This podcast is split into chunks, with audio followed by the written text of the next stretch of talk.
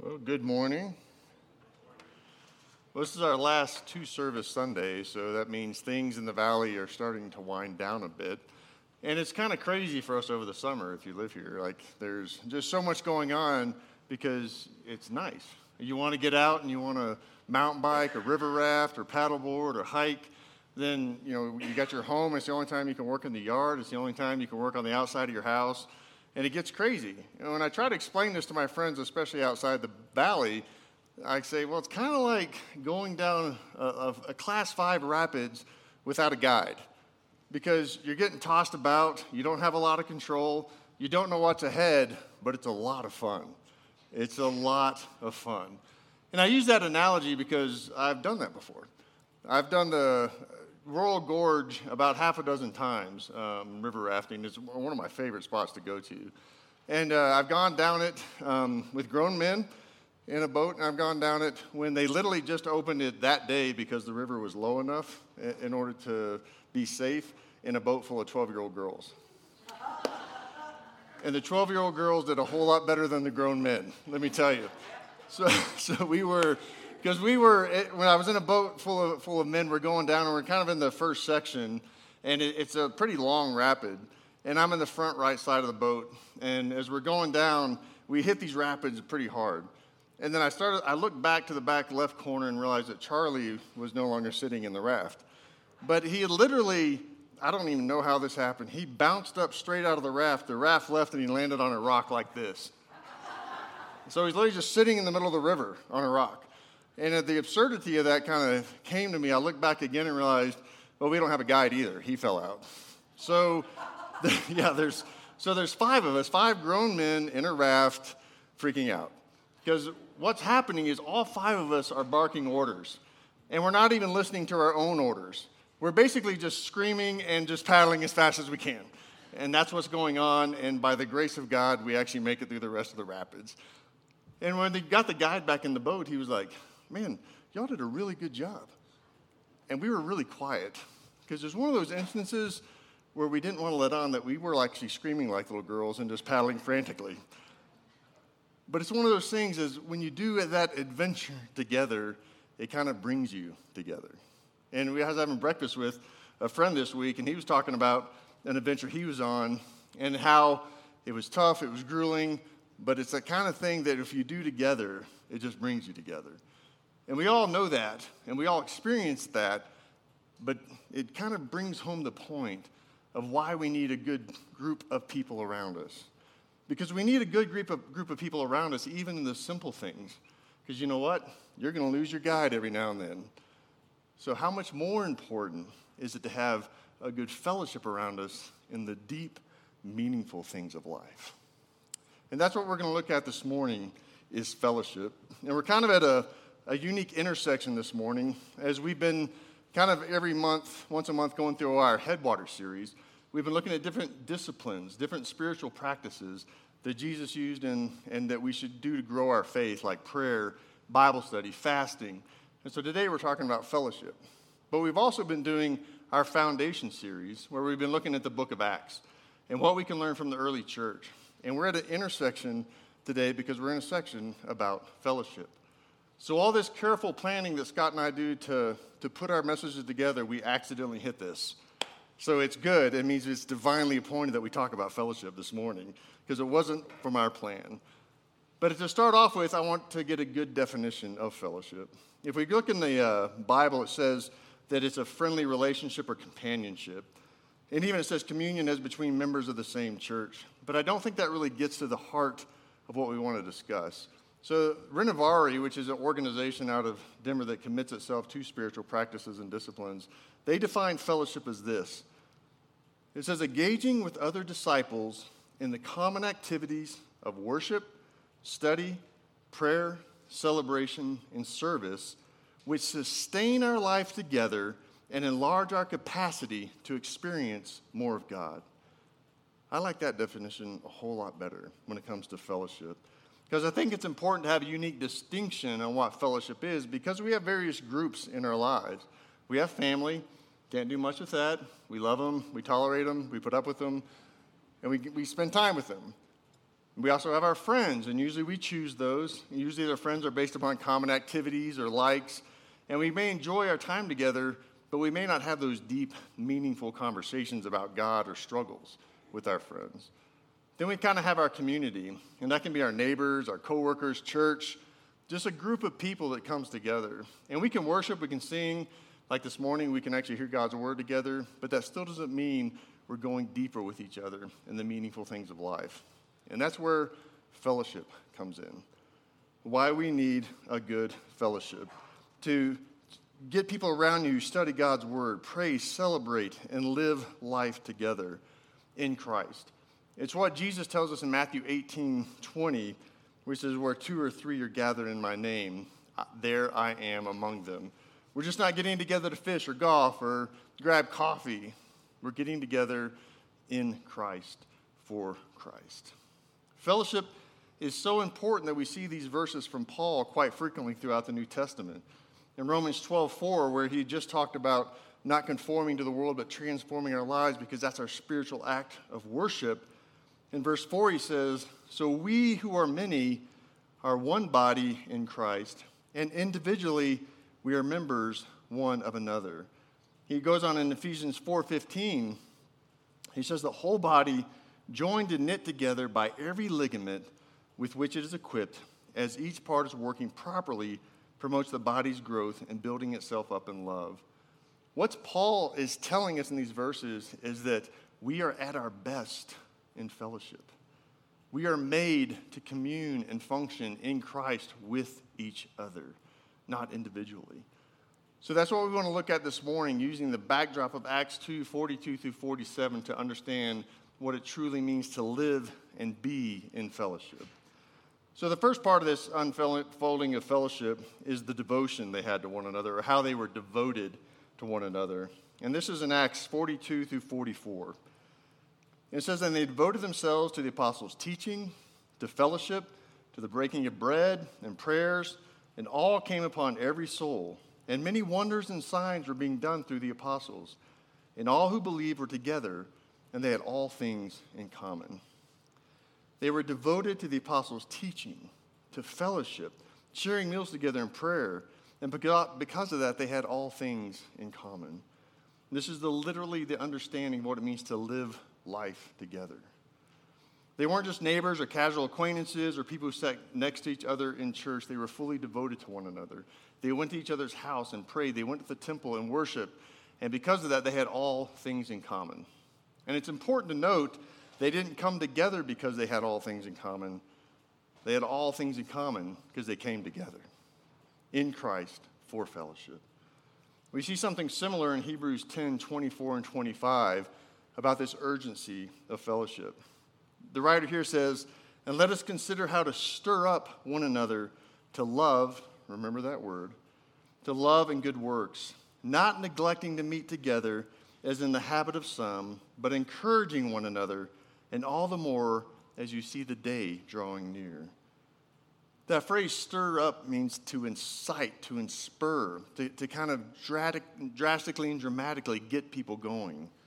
This is a deep motivation to do something more meaningful to raise up those around you for something greater than what the, we're living on our own, the life that we can live on our own. But let's be honest for a moment. That sounds good on paper, doesn't it? We all want that on some level. I want fellowship. But I also like my private time, don't I? I could probably live in a cave for several weeks and be perfectly fine. But we need fellowship. But we make those excuses like, oh, I don't want to go over to so and so's house. I, I don't want to go over there for dinner. I just want to sit and relax. I just want to sit and, and be by myself because we're basically selfish on, on a certain level. We're self seeking. So it's hard, it's difficult, especially in this day and age, especially after a year of isolation and we learn how to be on our own. Coming together can be challenging. And especially if you live in this in the valley, as you point out, as Scott likes to point out, is that if, you if you're living in this end of the valley, if you're in this end of the valley, you've kind of made it on your own. You are somewhat of a self made person, you're successful, but that doesn't mean you have fellowship. That doesn't mean that you have what it takes. Because you can be successful, that doesn't mean you have love, that you have joy, that you're happy, or that your life is in any way fulfilled. That's a lie that we've been told from the world and we constantly believe it because we need one another. We cannot make it on our own, so we need to engage with one another. The basic message of Jesus Christ is love God and what? Love.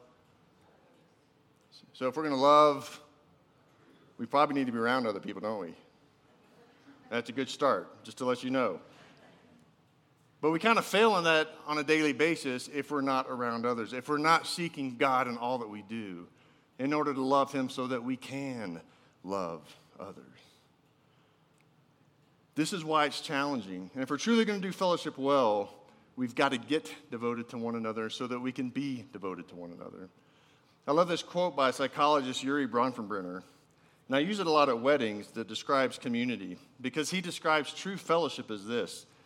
He says, a group which possesses and implements an irrational commitment to the well being of its members. I'll read that again. It's a group which possesses and implements an irrational commitment to the well being of, it mem- of its members. When we start to make irrational decisions for the well being of those people around us, we're tar- starting to take a step toward fellowship. Because you see, transformation happens in fellowship. If we're going to truly transform our lives, it's only going to happen when there's joy involved and there's a group identity involved. And this is like scientific fact. Because if you have a place where you feel safe, happy, loved, and you have a common goal as a group to get to a certain place, that's where transformation happens. It rarely happens in the context of us being by ourselves, of, of us being alone, which is why we got to start being devoted to one another. The second part of this passage we can learn from the early church is that they were very, very intentional. And we read this in verses 45 and 46. And it says, They were selling their possessions and belongings and distributing the proceeds to all as any had need. And day by day, attending the temple together and breaking bread in their homes, they received their food with glad and generous hearts. Now, if you're like me, you're having a hard time getting over they sold all their possessions and gave them away. I mean, I know y'all are, are very generous people here, but that's a big ask, isn't it? That's hard to understand or comprehend, but we do understand it on a certain level. Because if we have someone in need, if we have a family or friend or someone we care deeply for, we will probably do whatever it takes to help them out. Because we're in deep fellowship. We don't sell all we have for casual acquaintances. We, we do that, those drastic steps, for those that we care for the most. And that is a deep intentionality. So, if we're going to be intentional with everything, with, with our stuff, just like they were in the first church, with their money, with their meals, what does that mean for us in this valley? I think there's something that we can all do because if you're here, you probably like to hike, you like to mountain bike, you like to river raft, and you like to paddleboard, and I guarantee you like to eat. What if you just invited someone into those activities? What if you're intentional about bringing others along when you did that? What a difference would that make in transforming their lives and possibly even your own life if we're going to live intentionally for others? Because of one of the main reasons for this intentionality comes from Hebrews 3 12 and 13 and, and James 5. And these verses in, in Hebrews we read, Take care, brothers, lest there be any of you an evil, unbelieving heart leading you to fall away from the living God, but exhort one another every day, that none of you may be hardened by the deceitfulness of sin. In James 5, we read something similar, where it says, My brothers, if anyone among you wanders from the truth and someone brings him back, let him know that whoever brings back a sinner from his wandering will save his soul from death and will cover a multitude of sins. We have to be intentional enough with community, with one another, to see when our friends are starting to wander, when they're starting to drift. No one gets to the edge quickly. No one gets to the edge of the cliff quickly. It's usually a series of events or circumstances that takes them there. But if we don't know their heart, we don't know their struggles, we don't know how they process things, then all we see is them at the cliff and go, How did they get there?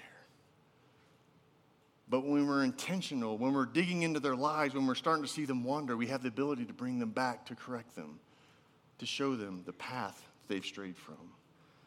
And that's why it's important Because there's going to be times when we need to lift up our brother and sister in Christ. There's going to be times where we need to be lifted up in Christ. And more than that, we need to be intentional enough to know when someone needs to be lifted up, even when they cannot ask. So there's this wonderful story in Mark 2 1 through 5 that really shows this. And you can write this passage down, it should be on your notes, and I'm just going to kind of walk through this story with you. But it's a story of a paralytic man. This is a man who doesn't have much to give. He kind of comes as he is because he doesn't have much to do. He lives most of his life on a two by six mat where he begs for food or begs for money. And sitting on this mat, even when he begs for money, he has to hope that one of his friends come by and gets the money and go, goes and gets the food or the drink that he needs. He's completely reliant upon them. And even with that bowl of money out, even if someone comes by and steals it, there's nothing he can do. He can't walk, he can't move. He just basically comes as is. But there's something remarkable about this person on the mat, as he has friends that really really care for him. They really care about his well being. He has fellowship, and they'll do whatever they can for him, even though he has nothing really tangible to give in return. And this all comes to a head because one day this rabbi, this teacher named Jesus, is coming to town. And the, par- the paralytic man's, which we're going to call Stan from now on because it beats saying paralytic man. So Stan, his friends get together and go, Jesus is coming to town. I've heard about his miracles. I've heard about his healings. I bet if we get Stan to Jesus, Jesus could heal Stan. And they're like, that's it. That settles it. We're going to come by and pick you up, Stan, because they have to pick him up in the morning, and we're going to go see Jesus. So that's what they do. His friends, all excited, the next morning come and they grab Stan, they pick him up, and they head to the house where Jesus would be teaching. But when they get there, something's happening the house is packed. There's people literally flowing out of the house in a standing room only environment. And this was something that Stan's friends hadn't counted. They were so excited to get Stan to see Jesus, they forgot that everyone else in town wanted to see Jesus too. And so they didn't know what to do. But I can probably imagine Stan was just like, it's okay, guys, you tried, I appreciate it. You know, that it was a good effort. But Stan had friends who would implement irrational decisions for their better of their members. He had friends that wouldn't take no. So his friends sit around and go, okay, what can we do? I mean, we can just walk through the door, can't we? There's enough room for that. And they're like, no, you can't. I mean, there's no way to get in the, in the door. We can't do that. Probably another friend's like, well, we can just body surf Stan across the top of everyone and get them to Jesus, can't we? I'm pretty sure Stan went, no, that's a hard no. I'm not body surfing on anybody. But then we all have that one friend, don't we? Dude, if we just tear open the roof, I bet we could drop Stan right down below. Like, that's crazy. But then they started thinking about it and went, hmm, that might be the only option. Now, something you have to understand there's two things you understand about this time period. And the first off is the houses. And the houses, they basically they had a flat roof like a sun deck on top, and they had outside stairs to get to the top. So it wouldn't have been an issue to get Stan to the top of the roof. And the roof was made out of straw and, and uh, hay and mud, so it was easily taken apart and easily fixed. So they weren't complete vandals in and of themselves in this decision. Now, the second thing you need to understand is about teaching. Now, teaching back then was a little different than today. If, it, if someone was teaching in an environment like that, they would be sitting at the front. And then everyone else would kind of get either sit on the floor or chairs or stand. And it, that's how the environment would look, kind of the opposite of what we're doing today. And if it was a, a, a, lot of questions or something deep, this could go on for a long period of time. And this is kind of what the environment is that these guys are walking into. So, as you can imagine, Jesus is sitting there talking. Everyone's entranced. There's people on the floor, they're sitting, they're standing everywhere. There's not a lot of room. But then there's like dust that starts falling down. Then a little hay, then little chunks of, of mud till the whole roof comes in, this big hole, and they look up and there's four guys grinning ear to ear, like, ha. And they grab some ropes and they lower Stan right into the front of Jesus. Now, if I was Stan, I'd be like, I'm so sorry. like, I did not mean to interrupt like this because everything is stopped. And there he is at the foot of Jesus. And Jesus, who's like the, the greatest interrupter on the face of the earth, he's not fazed by anything. His teaching was interrupted. There's this man laying on a mat in front of him. And it says he was remarkable by their faith. Not his faith, their faith.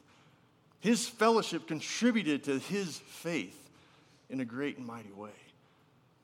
And then Jesus says this simple line He says, Son, your sins are forgiven. Now, what about Stan? I'm pretty sure when he was thinking about being healed, he didn't know his sins were going to be brought up in front of a whole crowd of people. Yet that's what Jesus did. He knows no matter how mangled his body is, his heart is far more deformed than our body. And that's where the real healing needs to happen. Son, your sins are forgiven. That's the only word that Jesus speaks at that time. He doesn't tell the man he's going to get better, that he can walk or he's recovered. He cuts to the quick and goes to the sins. Your sins are forgiven. That's what Jesus spoke, and that's what he needed to hear in order to just get up, pick up his mat, walk out over the rubble, and go home. Because that's what happens when your fellowship has enough faith to do what you cannot do on your own. That's the intentionality of fellowship. Now, the last part of this from Acts is gratitude. And we see this in, in Acts 46 and 47 which says they received their food with glad and generous hearts, praising God and having favor with all people. And the Lord added to their number day by day those who were being saved. The key phrase here is that they received their food with glad and generous hearts. Because in reality, if we're not thinking about others, we're thinking about ourselves. If we're not grateful, we're focused on what we don't have instead of what we do have, which means we're completely focusing on self instead of others which means we don't have time for others in our lives or to invest in them the way these guys did for Stan. This is what we need to work toward in fellowship, using devotion, intentionality, and gratitude to move community toward deep and fellowship. These roof crashing guys didn't have a friendship where they just got together, played poker, and watched football. They had a deep spiritual friendship. These were the type of people that would fight even when they didn't think there was a battle to win. Because let me put this plainly to you these friends went and tore open the roof of a house with reckless abandon just to get their friend to Jesus. How willing are we to do the same for our friends, for our fellowship, for those that we love? The deepest concern for their friend was his spiritual well being, a desperate concern for Stan in general. Not that he was just physically fit, but his whole body. You know, we spend a lot of time in our lives getting people around us for, um, you know, exercise, for diets, for group activities, yet we leave our soul to chance. The most important part of our whole being. You know, I talked a few weeks ago about the team that I built around me to fight my own chronic pain. For 20 plus years, I was trying to do all this on my own, and I had great excuses. Like, no one understands my pain. No one understands what it's like to, to, to live in this body. If I do too much, I'm going to hurt myself. And those were all valid excuses, but that's all they were. They were excuses. They were actually keeping me from my better life. So once I started getting a group of people around me, like physical therapists, doctors, massage therapists, workout partners, counselors, and I even started doing yoga, which I'm scared to tell you guys, because right now, you're all picturing me doing yoga and it's as ugly as you think. but stretching is what I need. It helps me in the process, and I feel better than I have in 10 years because I got a team around me. But what if, just what if I put that type of intentionality into my soul? Imagine if I put that type of effort into the deepest Latin that mattered most to me. What if you had a team, a fellowship that possessed and implemented an irrational commitment to the well being of your soul. What difference could that make in your life? How much could you be transformed? If we can start to learn some things about ourselves and move toward God's kingdom and possess and implement an irrational thought for the well being of those around us, how much could we transform our, not only our own lives, but those around us? That's, that, a church, that if we did that, that people who walk through those doors would be changed forever. Because we're not trying to impress, we're not trying to do something kind of crazy. We just want to love them and, and tear a roof open so they can see Christ. So, as the band comes up, I want to leave you with this one challenge. How are you going to dig deep into fellowship? How are you going to find those around you and do whatever it takes to become a roof crasher for those that you care for most? This week, I challenge you to find out how you can possess and implement an irrational commitment to the well being of those around you so that we can all transform our hearts and live in Christ the way we're told to.